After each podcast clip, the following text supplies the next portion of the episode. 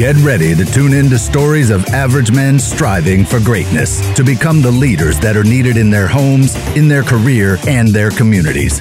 This is the Brotherhood of Fatherhood podcast.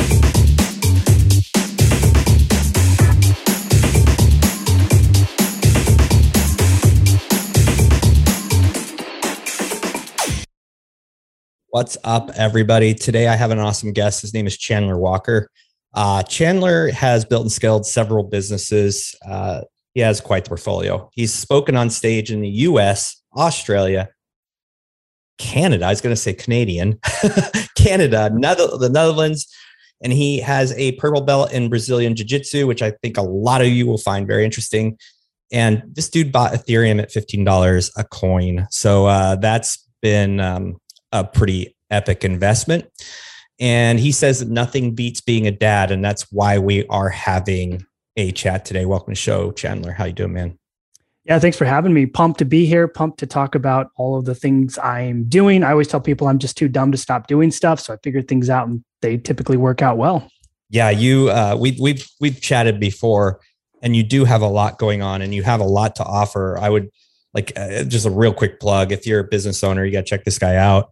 Um, he's done a lot of different things, and uh, it, I really got excited talking to him. But today we're really going to focus on like the cool stuff, the good stuff. And and before before we kind of went online here, you kind of told me that uh, you know parenting is is your main gig. Everything's a side gig. So everything else is a side gig. And man, I just absolutely love that because I think a lot of people treat their marriage, their their parenting, the most important things in their life, just kind of like as a side gig. Yeah, exactly. And to me, it's like this morning I had a meeting and I canceled it because my little girl asked me to take her to breakfast. And I was like, that's my main gig. That's what I'm doing. That's what I care about. And I think too many of us get focused on all the other things like business and money. And, and for me, what I've realized is at the end of the day, I have this moment, this moment in time that's essentially stopped for me to enjoy this little person. And that's going to go away. And if I waste that moment and, and if I ever waste a second of it, I'm never going to get that back. And I'm going to look back and I'm going to regret not being able to do that. And so for me, I recognize that everything I do is built around designing the freedom to be able to enjoy the time that I have, the limited time I have with her. Yeah. Okay. So uh, first of all, how old's your how old is your daughter?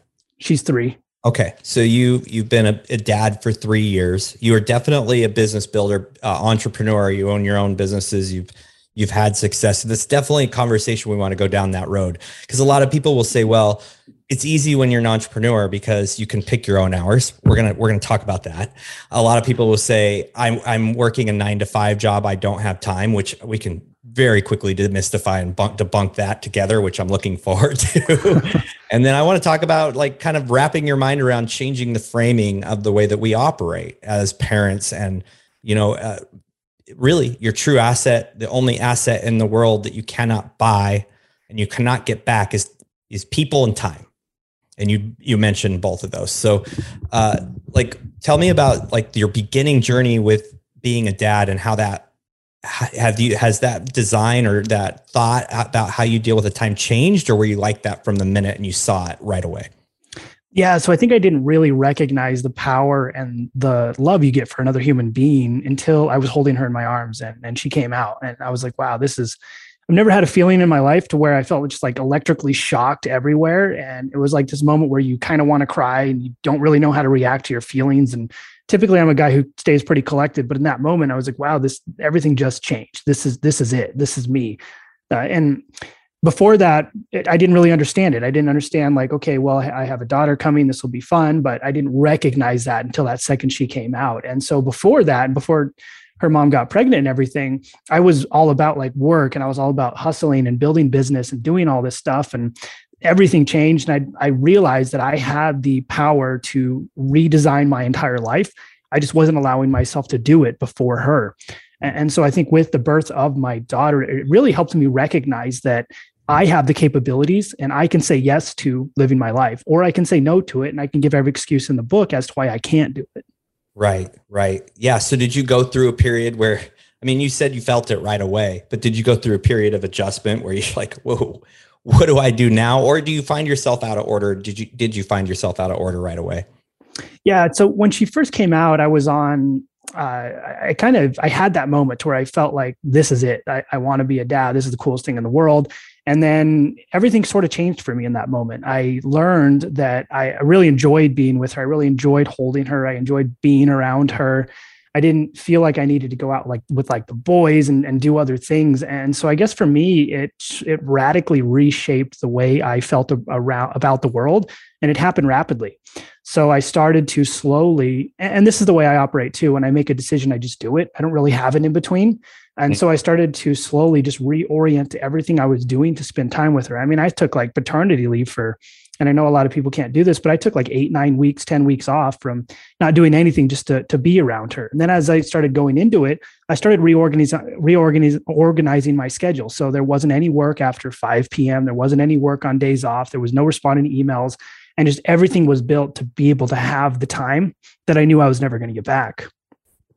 Yeah, that's a, that's a struggle for a lot of men. I mean, I for some reason, like I, have talked to and interviewed a good amount, and I this is my story too. Is when the kid started the our my first kid came before he was born, I started a business, and I started a business that demanded a lot of time, and this seems to be a, like a common practice among men. It's just really weird. You were almost the opposite. You saw it immediately and dialed back.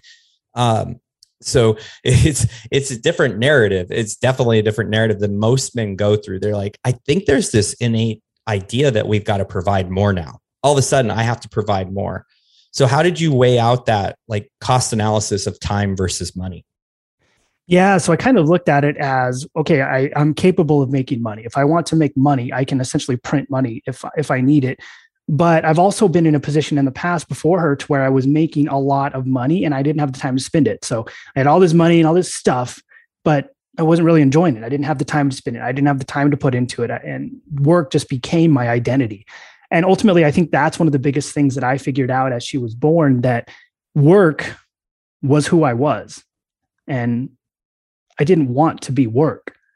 And so going through this existential crisis, I realized that many of us attach to this identity of work. We attach this identity of who are you? Oh, I'm an accountant. Oh, I'm I'm a business owner. Oh, I'm, I'm this and that's what you need to be but then i recognize that if that's all i need to be well what kind of legacy am i living like why does my life even matter at this point and so i recognize that my values were not aligned with who i really was and that's when i started to realize who i really was was being a dad doing jujitsu having fun living that life that i was starting to envy that i didn't have that i could have and i wasn't allowing myself to step into it do you have a do you have a, a strategy or a thought on for any man right now listening to this and is like, ooh, uh, because because I think most of us are honest, and I've been through this whole this little change, like where work was my identity, like a hundred percent. My business was my identity. What I did was my identity, and I've gone through that change.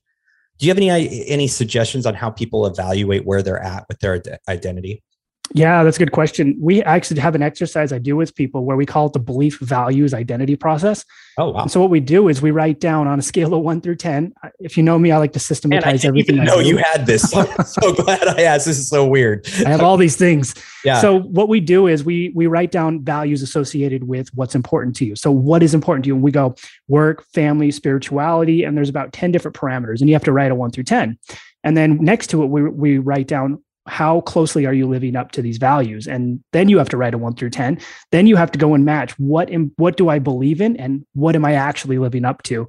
And right there when you do that that's a big self-realization moment because for a lot of men they have a they have a 10 on like family but then work is a 10 and so then they're like wow i have a i have a massive disconnect and then from there what we can do is work on reorganizing your priorities your time and your values to value who you really want to be and create that identity that I think as men we don't have because we live in this masculine structure to where we have to provide, we have to have bravado, and we have to do all these things. But in reality, your family doesn't need any of that. My little girl doesn't care. All she cares is that daddy plays dolls with her at night. All she cares is that we go to pancake breakfast every once in a while. All she cares is that I spend my time with her. Nothing else matters. Oh man, there's a lot to unwrap here. So this uh, this identity values thing, like I'm so 100% on board. I did it not so succinctly. I'm not a system. I haven't in my past been a systems guy. I'm a systems guy now, where it was just kind of like, over time, I'm like, there's a disconnect between it. For me, it happened when I when I sold or got rid of a business. All my friends disappeared who thought I was friend, you know, because my whole identity was in that activity based around that business, and they just kind of dissipated. They just, I'm like, wait, they just vanished. I'm not, the, I'm not that guy anymore because it all disappeared. I decided, made a decision to close this business down so I'd have more time with my family. And all of a sudden, everybody disappears.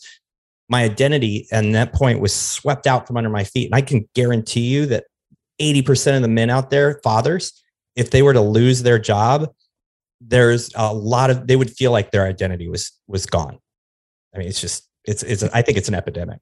Exactly. It's terrible. It's when your job goes away, who am I? What do I do with my time? Where do I go? I, I, don't know how to, I don't know what to do with my hands, basically. And you have to recognize and reshape the fact that as in in the world we live in today, work has become the priority because everybody wants the white picket fence, the nice house, the car.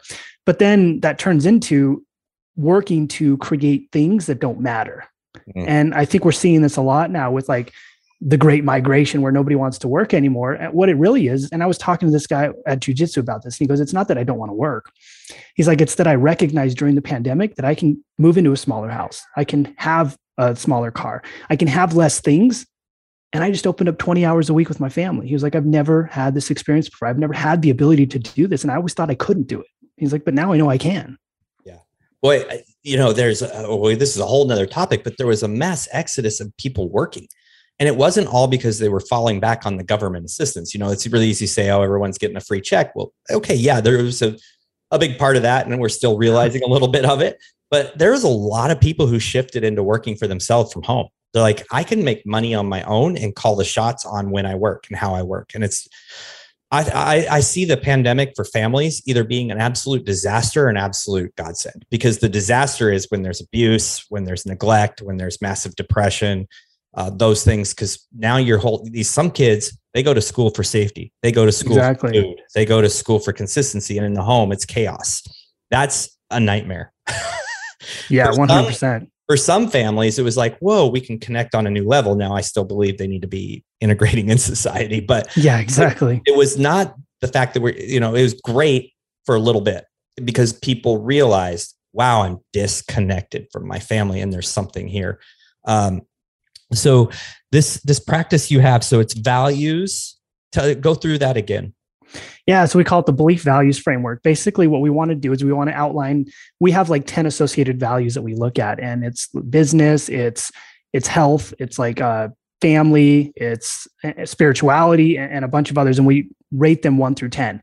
And so then once you rate them one through ten, now you have to do the same thing next to it and rate how closely am I, am I living up to these values, one through 10. Then at the bottom, you say, Am I the person I want to be? Am I the best father I want to be? And then usually the answer is no. Yeah. And so then we have to go back and look at how do we reprioritize the values we want to uphold versus the values we are upholding. And I made a whole worksheet on this. So if anybody wants it, just let me know and I'll send it over because it's it's all laid out and written out in a way to where you can follow and create these self-realization and ultimately these self-actualization moments.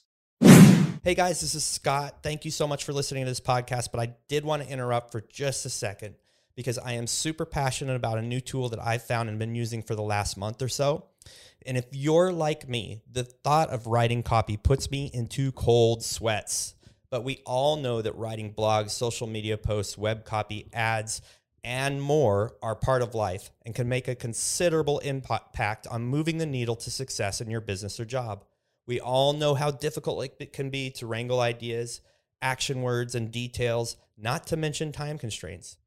Fear not. I have found a solution that allow will allow you to easily crank out stunning copy in minutes. It's Jarvis, guys. It's probably hit your social media feed and you think it's too good to be true, but it is not. Jarvis is the latest artificial intelligence technology that will help you create content at lightning speed with little effort on your part or hefty fees for writers. You fill in two easy steps and it'll lay out descriptive paragraphs, both short and long form articles, bullet lists, social media posts, blog posts, ad copy, SEO copy, Google ad copy. It gets super detailed. There are tons of templates to choose from. It's totally up to you. It's two steps and it blows me away every time I use it. In fact, it just keeps getting better and better. So if you're like me, the thought and thought it was too good to be true, trust me, this product kicks ass. I literally use it every single day for per- personal and professional use. Just go try it for free and use my link. Uh, and it's in the show notes. I'm not going to read it to you because it's crazy, but go into the show notes, click on the link, sign up for your free trial. You will never look back. And this is a great way to support this podcast. Super simple for you, for your business. Send it to your boss, send it to your friends. It will revolutionize workflow. The link is in the podcast notes. And if you want to support the Brotherhood of Fatherhood, this is a great way. What I really like about you, I learned from interviewing on another podcast, was um, the fact that you have systems. You, you said this, but you have systems, and your whole business, your personal business, has been wrapped around like this being a whole person, like all the things involved in being healthier and happier. Uh, am I am I right? Kind of like yeah, yeah. I'm Absolutely. Trying to, I'm trying to recall, but this really kind of struck a, a point for me because this is work that I would guess most people never ever do. And however, it is quite possibly the biggest key to succeeding and feeling happiness is uh, by organizing and understanding who you are and who you're not, and then how that lines with your values and then getting it in order because I know I know that once I kind of placed everything in my order, my value orders, I call it my value ladder. Like I know it's kind of like a salesy thing, but what's the top value for me? And then what's second? What's third? And then I looked, I did that. I did that like, wow, am I living these things? And then I changed my patterns and my behaviors to match specifically. I've even put it into my morning routine where it's actually in that order. I don't do things until the most important thing is done. Then the second most important thing is done. Not that that it's a, a task. It's just I'm recognizing every day that my wife is more important than social media. I am going to have interaction with her before I have interaction with social media.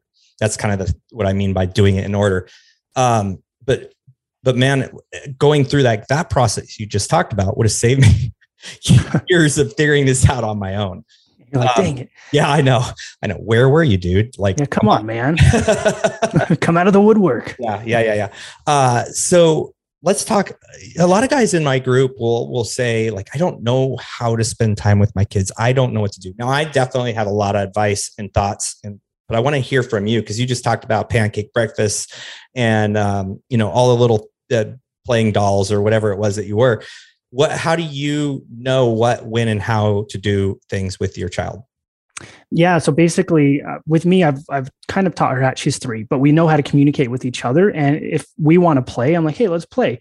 Okay dad well what do you want to do? Okay well i want to play dolls. All right let's go play dolls. So i think the first thing that we we don't do usually is ask them what they want to do like yesterday she was like i was like what do you want for lunch she was like pizza okay, where do you want pizza from? Uh, well, from this blind onion, it's close to us. And I was like, all right, let's go get pizza. So she tells me what she wants if I listen to her. I think a lot of the time we think that we have to create these like crazy things to do with our kids, but they know what they want to do. They're she's happy playing dolls at the dollhouse. She's happy going to blind onion for pizza.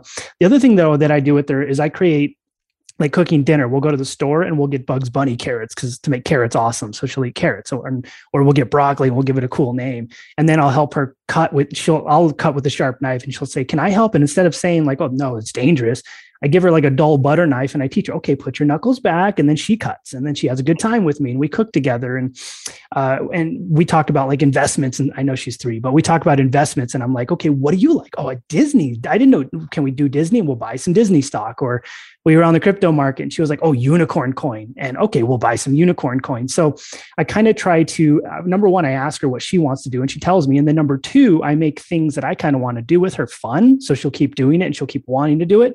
Uh, and then on top of that, once or so a week, I try to find something new. So we, we go to Chuck E. Cheese, we go ice skating, we go skiing or snowboarding, whatever it is. But we, I try to find a new activity that we can do together that's fun that I don't know how to do either sometimes, and that we can kind of learn and grow together. Mm-hmm. Mm-hmm. Yeah. And I think by kind of implementing those types of activities early, when they turn to the age of like my kids, they're still going to be like, they'll know how you've taught them how to interact with you and how to en- i think a lot of people just expect that their kids are going to always want to do things with them but yeah. they also have this expectation or this preconceived notion that they know how to do things with them. We can't ignore the fact that we have to teach our kids how to interact with us as well. Um, you know, kids let them be and they'll play. Like just but but sometimes they got to learn how to integrate other people. So asking questions. I've never I've never regretted asking more questions than anything else. oh yeah, I, I, I had this magical parent moment the other day because I'll sit there and like most people know when kids are three or so they'll ask why 744 times about everything. And for me, I really like that because she's like, "Daddy, why is the?" She asked me a question the other day. Why is the why is the grass green? And I was like, well, because the chlorophyll molecules, and we started like breaking down biochemistry. But then the other day, I was I said something to her, and she goes, "What do you mean?" And then I had to be like, well, because of this. Well, what, what does that mean? And she's like downward arrow technique in me that I've done to her. And so we learn how to re-interact. I, I've learned that if uh, the more patient I am with answering questions, the more questions she'll ask and the more likely it is we interact well together. And I think if we can do that as they get older, they learn that they're not stupid for answering, asking questions to us, that nothing's dumb, that they can interact with us. And we're not going to be impatient with them. We're not going to tell them, well, I don't know why the grass is green. Or, and I think it really gives us this opportunity to open open and grow with them and to say, well, I don't know. And my little girl even say, oh, daddy, you don't know? Can you, can you look it up? She knows what the Google is. So then we'll Google it together. Right. Yeah. So another comment I've gotten is that um, their parents, men, and you know, you say, "Hey, I just take my kids to the park," or ask them, "Hey, you want? What do you want to go to the park? Do you want to play Legos? What do you want to do?" They say, "Go to the park," and he's like, "Yeah, but I get bored when I'm there." I'm like, "Okay, so how do you engage with your child uh, with intentionality? Yeah. So what I do is instead of going to the park and like just sitting there and I'm like bored and on my phone at the park, I'd get in there and I play with her. Like I'm the dad on the slide. Like she'll go down the slide, I'll go down the slide, I'll catch her, we'll get on the swings, we'll play together. And so what I kind of do is I pull myself to the moment and and sometimes I think it's really challenging to do this for a lot of us, but when we get there, I, I, look at her and I'm like, I have this human being here who I'm molding and growing, and, and, this human being wants to have fun. And I need to recognize that I can actually have fun with her. I don't have to be an adult. I can be a three year old with her. And so we'll we'll play on the slides, on the swings. I'll slide down with her. We'll do all the things together. Uh, if she falls, I pick her back up. But I think when you make it a game for yourself, like I'm just going to play and have fun. I'm three today too. Then it becomes like a blast. And all of a sudden, the other parents are like, man, that dude's having a lot of fun over there. And it becomes this event that you turn it into. You have to make it fun for yourself too. You can't just show up to the park and expect them to play and then that's it. I was uh, I did a live with Angelo Cisco uh, this week on the Brotherhood, and we talked about men need recess too. Like we still exactly. go back to like think about it. You know, you work hard and then like two or three times a day, the way it used to be, you'd stop and you'd go have recess. And uh, we weren't on our phones. We didn't care about writing notes to each other until we got to middle school and high school. But um, but I think that's a like what we need to think about when we're with our kids. Like I need to have play. It's okay to be play and be goofy. I don't know about you, but I walk around, I walk by uh, now my kids are older, sometimes with them, sometimes not. I walk by parks all the time. There's parks all around my house. And 99% of the time, the parent is sitting there staring at a phone. I'm like, what is the point? I yeah, mean, they're on the park bench over there. And you're like, hey, get up. Come on, let's play. Yeah. This is fun. Yeah. Yeah. And and just even like looking at the lack of intentionality around the way they're spending time with their kids, you know, like they get the badge. I went to, I took my kids to the park today, but talking to Angelo, he's like, no, I got I got on and got I got silly. I didn't care yeah. if I was wearing my Lululemon pants or is wearing raggy. It doesn't matter. I just go play because I didn't care when I was a kid what I was doing or what my clothes looked like when I was done. I just went and played. And I think there's a lot to just letting down your inhibitions. You and at the risk of looking silly, just go do the stuff because you'll have a blast. Exactly. And it's really fun. Like we often look at what am I going to look like to other people? And I'm like, I don't care. We get in the car, we roll down the windows, and I'm singing Frozen and making up like notes for Beauty and the Beast. We get at the park.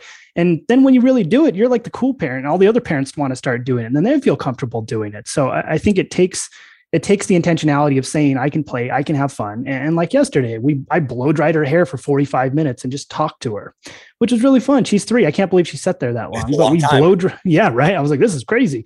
But we, I like comb it and like, how's that? Oh, it's still a little wet. Okay, let's keep going. 45 minutes later, it was dry, but we had a conversation. I blow dried her hair. We had a good time. And, and I think that's it. I'm not afraid to be, for lack of a better term, and just an idiot and have fun eh, because I'm not, I don't have to be an adult. Age is a construct we've created to put ourselves in this bracket to where we are. But in reality, for me, when I'm with her, I'm three and, and I'm going to have fun with it. I'm going to sing. I'm going to play on the park. I'm going to ro- roll around. I'm going to do somersaults. It doesn't matter. Don't you think that has a lot to do with the fact that you're solid in your identity? You've gone through the value work. You've gone through your, your you, you've done the work. And so you think, well, if I look like an idiot, it doesn't matter because I'm a parent first or whatever your value ladder is. Exactly. And so it's like, well, if I look like an idiot, well, who thinks I'm an idiot? The people that don't matter. They're not in my belief value system. Who does matter? My little girl. Does she laugh? Yeah. Is she having fun? Yeah. Does she talk about it? Yeah. That's a win because now my identity and values associated with parenting are a 10. And that's exactly where I need to be. So it doesn't matter what anybody else thinks because they're not in my value ladder. Yeah, and that, that goes back to identity and um, maybe a little self-esteem. I think if you're feeling that way, there's there's some work that needs to be done. Like, what do you value, and why do you care what Joe Schmo down the corner thinks? Like, literally, why do you care? How does that affect your life? And this is this is a lesson so hard to teach to kids, but you know, uh, I have teenagers. My son, my oldest son, just got a haircut. He had long, you know, you have long hair. He had long hair, and everybody loved it. It was kind of curly and long and wavy, and um, he got a haircut and it was a little shorter than he wanted. And I swear, like at that moment, I saw in him what I see in a lot of men. His identity was gone. Like it wasn't, but his first reaction was, I don't want to What did I do? I don't want to see anybody. I'm not the same person. And I'm like, dude, everything about you is exactly the same. Nothing has changed except for how you are perceiving it. And he's like, well, yeah, people are saying things. I'm like, that doesn't matter. like, Yeah, but it's fine. so hard. It's so hard. But I think we do that as adults.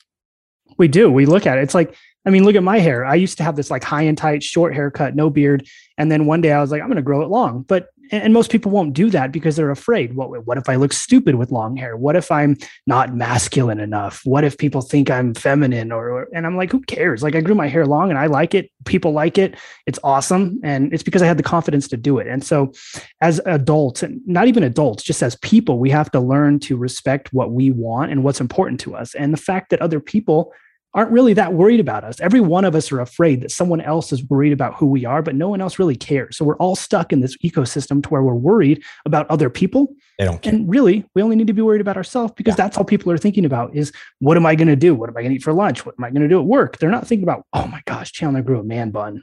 I don't know about him anymore.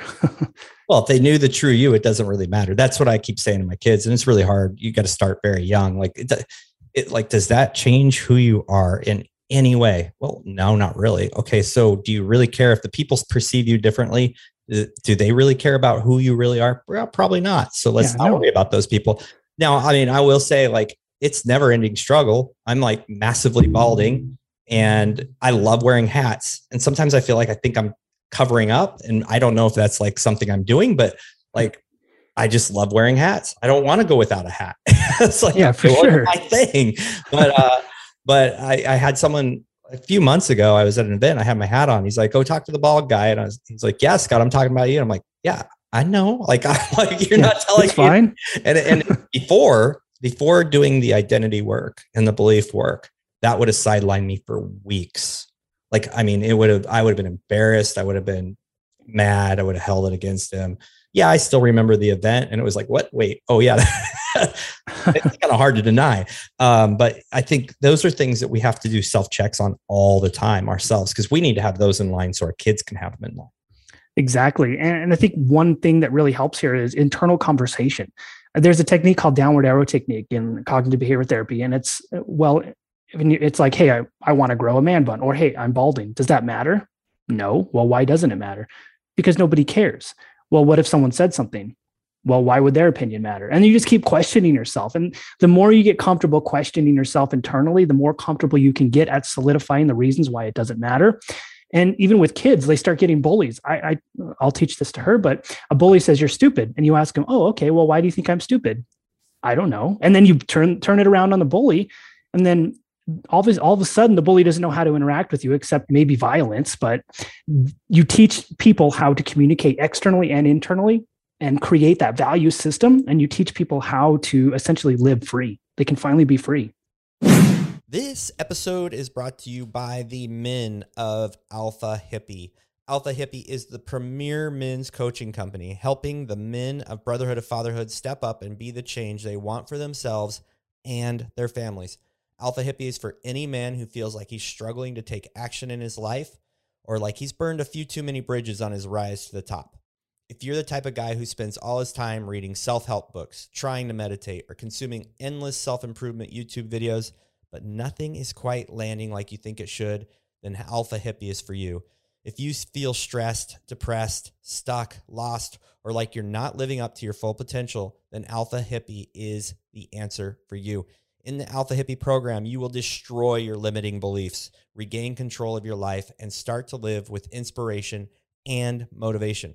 Alpha Hippie is not one of those sign up and forget about it programs. We all know about those.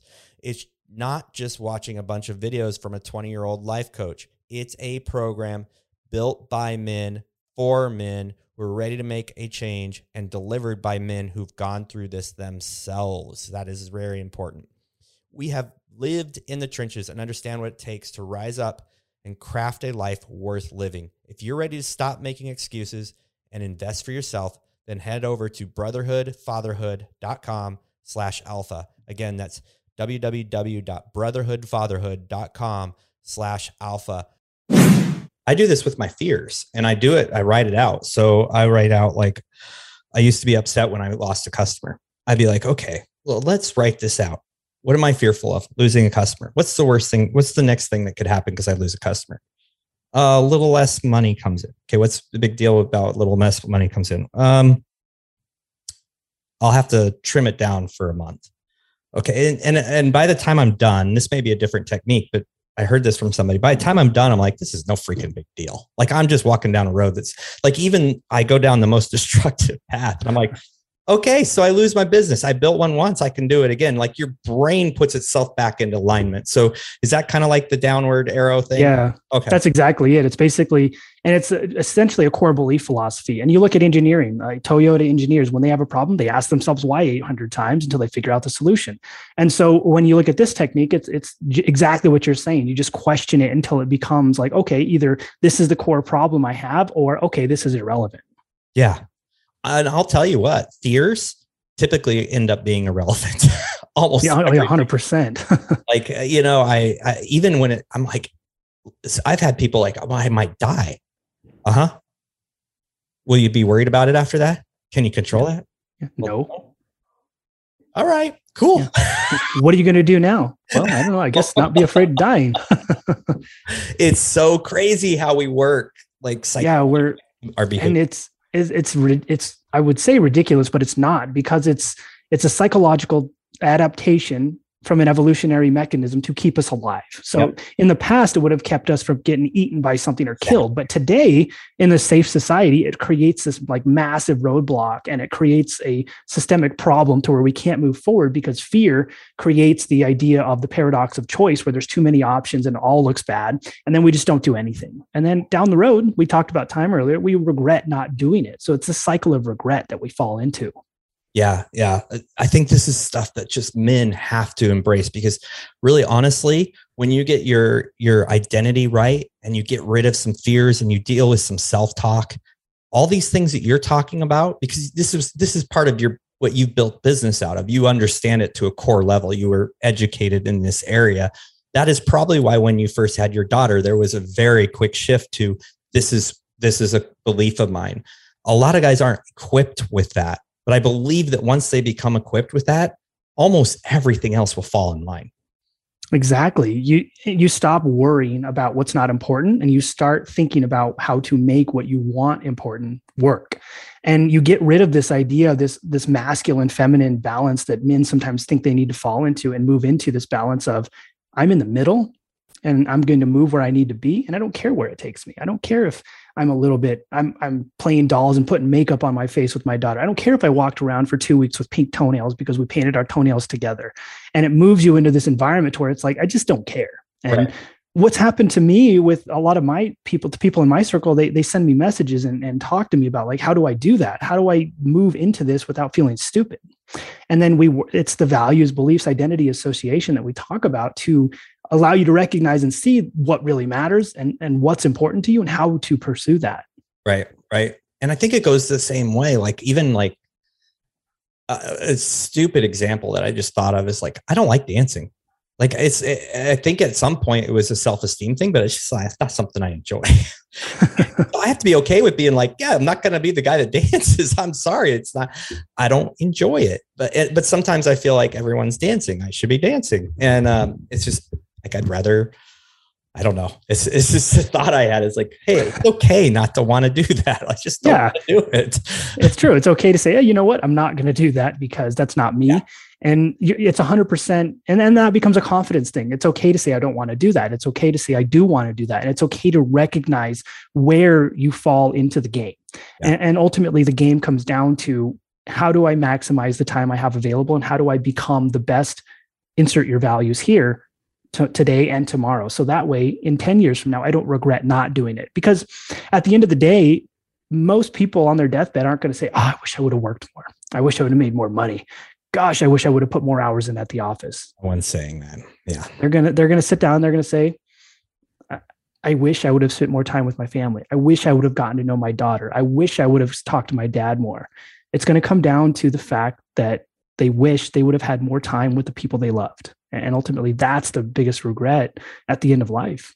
Yeah yeah that's amazing. Uh, let's shift gears because I think you've given us some like a lot to think about. Men, men, if you are struggling with your identity or beliefs, or uh, kind of like some of this is like, oh my gosh, I need to work on this, and we'll make sure you can connect with Chandler if if that's even an option. Uh, but I mean, just even what he said, like, hey, this is a tool you should use. You should start with here. Um, I want to talk about jujitsu. I just a total, it wasn't planned, but you're a purple belt, man.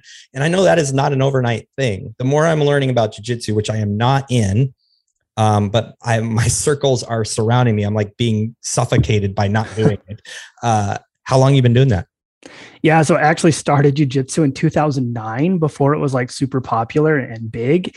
And then from about nine to 13, I, I was involved and I got my blue belt. And then I took a break from 2013 to like 2016. And then I got my blue purple belt in 20, I think 2018. And so now I'm like six months away from my brown belt. And if you're not familiar with jujitsu belts, it's white, uh, blue, purple, brown, black. There's only five belts and it's like a 10 year process. I'm gonna say you're kind of uh, for taking the time off. You're kind of on a fast curve. It sounds like.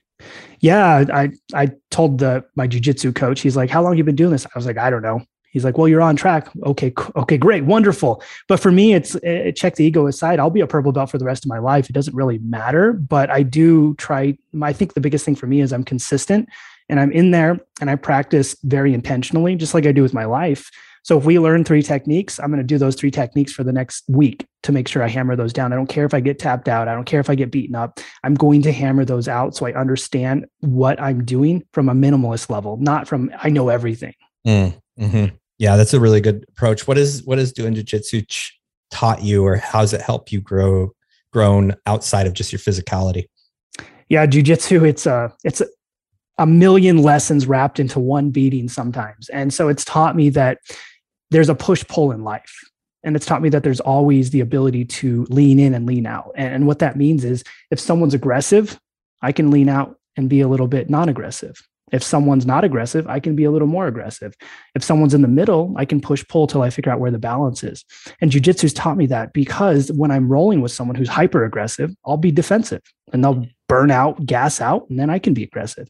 If someone's not very aggressive, I can lean into them a little bit more. And so it's taught me that there's a balance in life and a balance that you can use based on the people you're interacting with. And it's not being mean or a jerk or anything like that.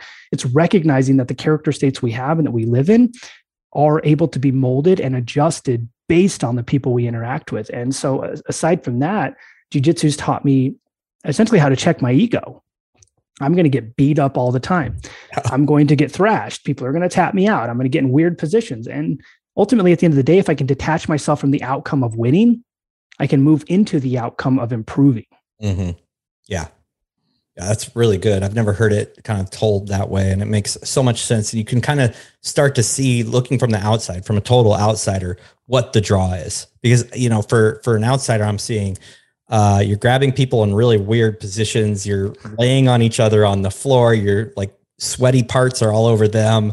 Exactly. You know, it's so easy to focus on the oddity of it, and I think that there's no way that it's grown the way it has if that's what people care about, which it's not, obviously. It's something I'm going to have to do. There's yeah, no, it's no way around it. It's a blast. And I tell, like, when you're rolling, I'll be like, hey, can I try this thing I call the spooning technique? So I'm going to spoon with you, and then I'm going to roll over here. and you kind of have fun with it. yeah. Yeah. And, and hey, look, it's, uh, in the end, you're trying to gain the upper hand. You're trying to use somebody's what movement against them yeah, it's a chess game. So it's like if this guy does this, I'm going to do that to make them do this so I can get over here.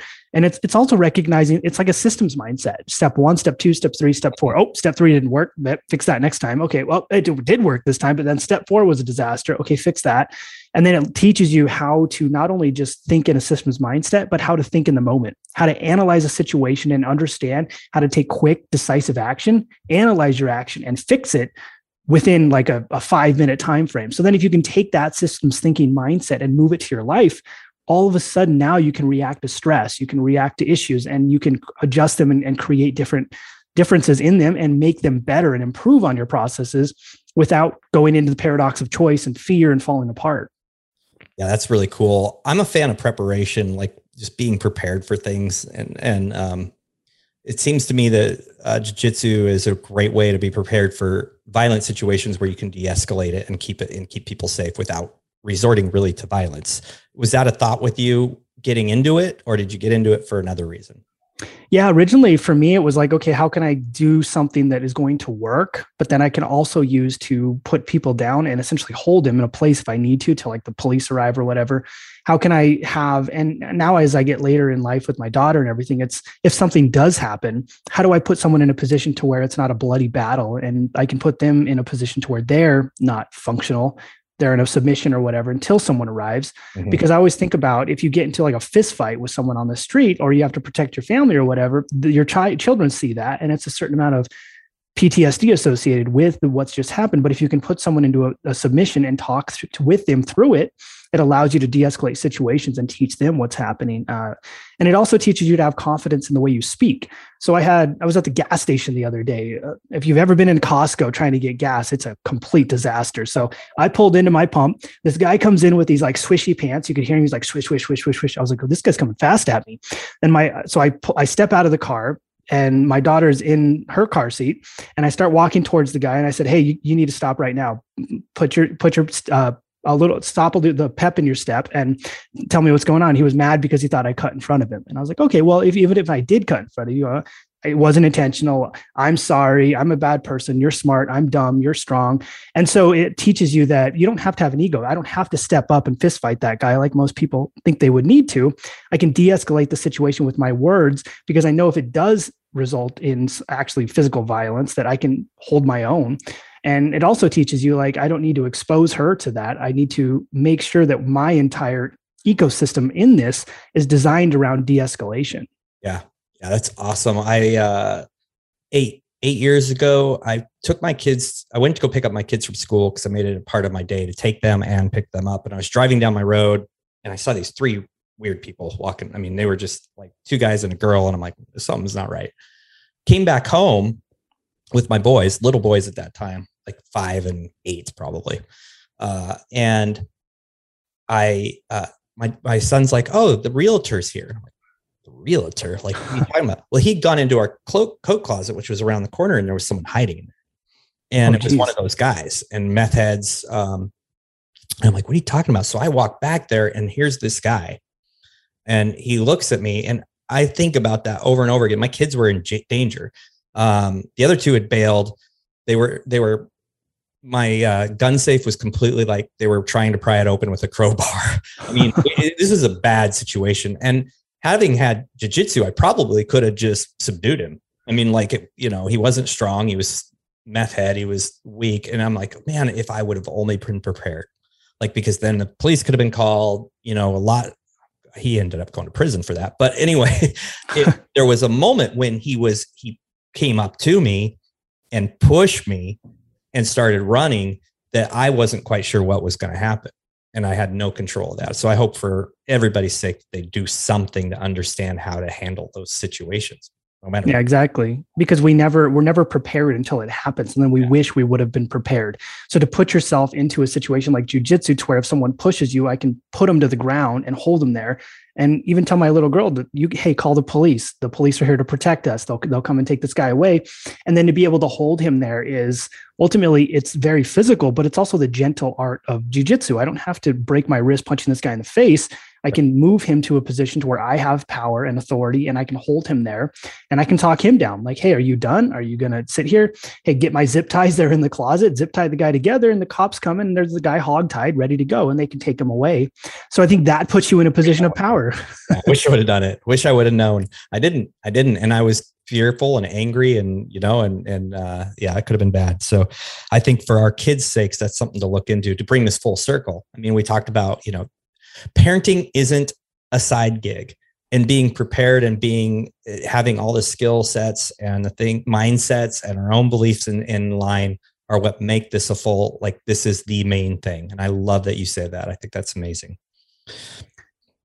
So uh, let's uh, wrap this up. I want people to understand a little bit about what you do because it was a we kind I you know we kind of alluded to it and then you you uh you, you mentioned some things that reminded me so give us your yeah. bio, I guess. Yeah, for sure. So we have a couple different programs. We have the program we call the Six Pillars of Wellness, where we work with people on nutrition. We work on it actually goes in this order: mental health, social health, nutrition, fitness, habits. And it's not like a weight loss program or something like that. It's a program to where you can create and capture the identity that you want but mm. that you're not living up to. So you learn how to think, you learn how to write down what your identity is, you learn to write down what's important to you, you learn to approach our us as your coaches with it. This isn't a course. So you write it down, we talk to you through it. And then you ultimately create this identity that says this is what's important to me and this is what I'm going to pursue. So if anyone's interested in that, you can go to sixpillars.stoneagefield.com and it talks a little bit about weight loss, but it's ultimately about becoming a better human the other thing we do is we have a, a, sales program, sales and communication program, to where we call compassion conversations. How to communicate and ask questions in a way to where you can facilitate therapeutic conversation without being manipulative, aggressive, or essentially attacking people and making them feel like they need to make a decision. So it's communication at, the base, how to learn to ask questions and how to learn how to drive deeper into those questions. So if anyone's interested in that framework, you can just go to nine ninestep.cultureofcare.life. And then if you're interested in talking to me, you can obviously just go to my Facebook page, facebook.com forward slash Chandler SAF you'll see my picture. I have sunglasses. My daughter's on my back, and I have a cool beard. You can see the man bun, I think. And so, uh, just connect with me on there and send me a DM with any questions you have because I'm happy to interact and, and engage with people as well. Yeah, you've been nothing but giving uh, in the conversations we've I've had with you. You just, you just give which I think people need to understand there's not always strings attached. Sometimes we just want to help and it's okay. And if a service that we offer is in line with what you need, even better that's great we'll go for it. So chandler it's been phenomenal talking with you. I'm going to drop all those details in the show notes in the in the youtube description and on the socials. So you guys just if you're hearing this just go find me if you don't remember what he said because you'll find everything about him. Perfect. dude i love i, I have ta- I've talked to my business partner about your sales stuff um, and I, I just I love what you're doing. I think it's so incredibly important for everybody to understand who they are and why they do it. Because um, in the end, if you treat your uh, your parenting like or your your relationships like a side gig, you're going to get the results of a side gig, which usually aren't a lot. So exactly really appreciate that viewpoint, man. Yeah, it's it's true. And if you tr- if your family is your side gig, which for most people sadly it is, that's exactly what it becomes. You lose the attachment to your kids. You don't know how to talk to your kids. You lose the attachment to be able to speak to your, your spouse. And you ultimately lose that aspect of life, which is where I think a lot of people end up and they don't know how to get back. And, and if you're in that position, you're not a bad person. There's nothing wrong with you. You're just stuck. And sometimes you either need a little help to get unstuck or you need to figure out how to associate your values and adjust your life to where now everything's cohesive. And, and that's what we need. We need that balance to create cohesiveness to where we feel good as human beings. Absolutely. Absolutely. Chandler, thank you so much for joining us. I really appreciate it, brother. Yeah, thanks for having me. Hopefully, everybody enjoyed this and happy to chat. Yeah, yeah, cool. Hey, everybody, thank you so much for joining us. Uh, like I said, find Chandler's details, check him out. If anything he's talked about is interesting, it's definitely interesting to me. And I know the importance of the work that he's doing. And uh, hey, look, if you enjoyed this podcast, you know the drill. You need to subscribe. You go give us a rating, and then it doesn't stop there you actually can give feedback. You can write what you think. You could say it's awesome. You can say it sucks. It's totally up to you. I'm not going to tell you what to do, but I would just love if you did it. So rate, subscribe, and review.